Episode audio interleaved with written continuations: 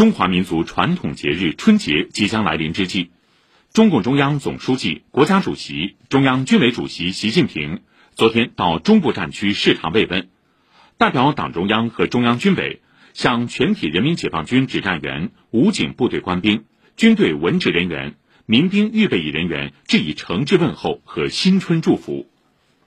临近春节，首都北京洋溢着喜庆氛围。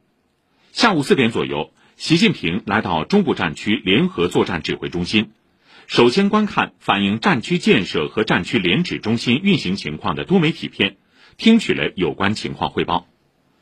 随后，习近平同中部战区海外维和分队进行视频通话。来自维和步兵营、工兵分队、医疗分队、直升机分队的同志们整齐列队，依次向习近平报告。习近平向他们。并向我军正在海外执行任务的全体官兵表示慰问。希望你们忠实履行维和使命，为维护世界和平贡献更多中国力量，向世界展示中国军队良好形象。维和任务区环境复杂。要注意加强安全防范，搞好疫情防控。祝你们在海外一切顺利，祖国和人民期盼你们凯旋。在热烈的掌声中，习近平亲切接见中部战区官兵代表，同大家合影留念。习近平充分肯定了中部战区成立以来建设发展和完成任务情况。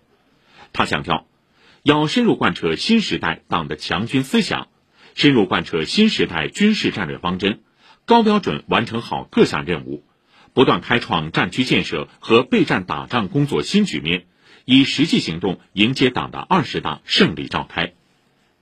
习近平最后强调，春节将至，北京冬奥会开幕在即。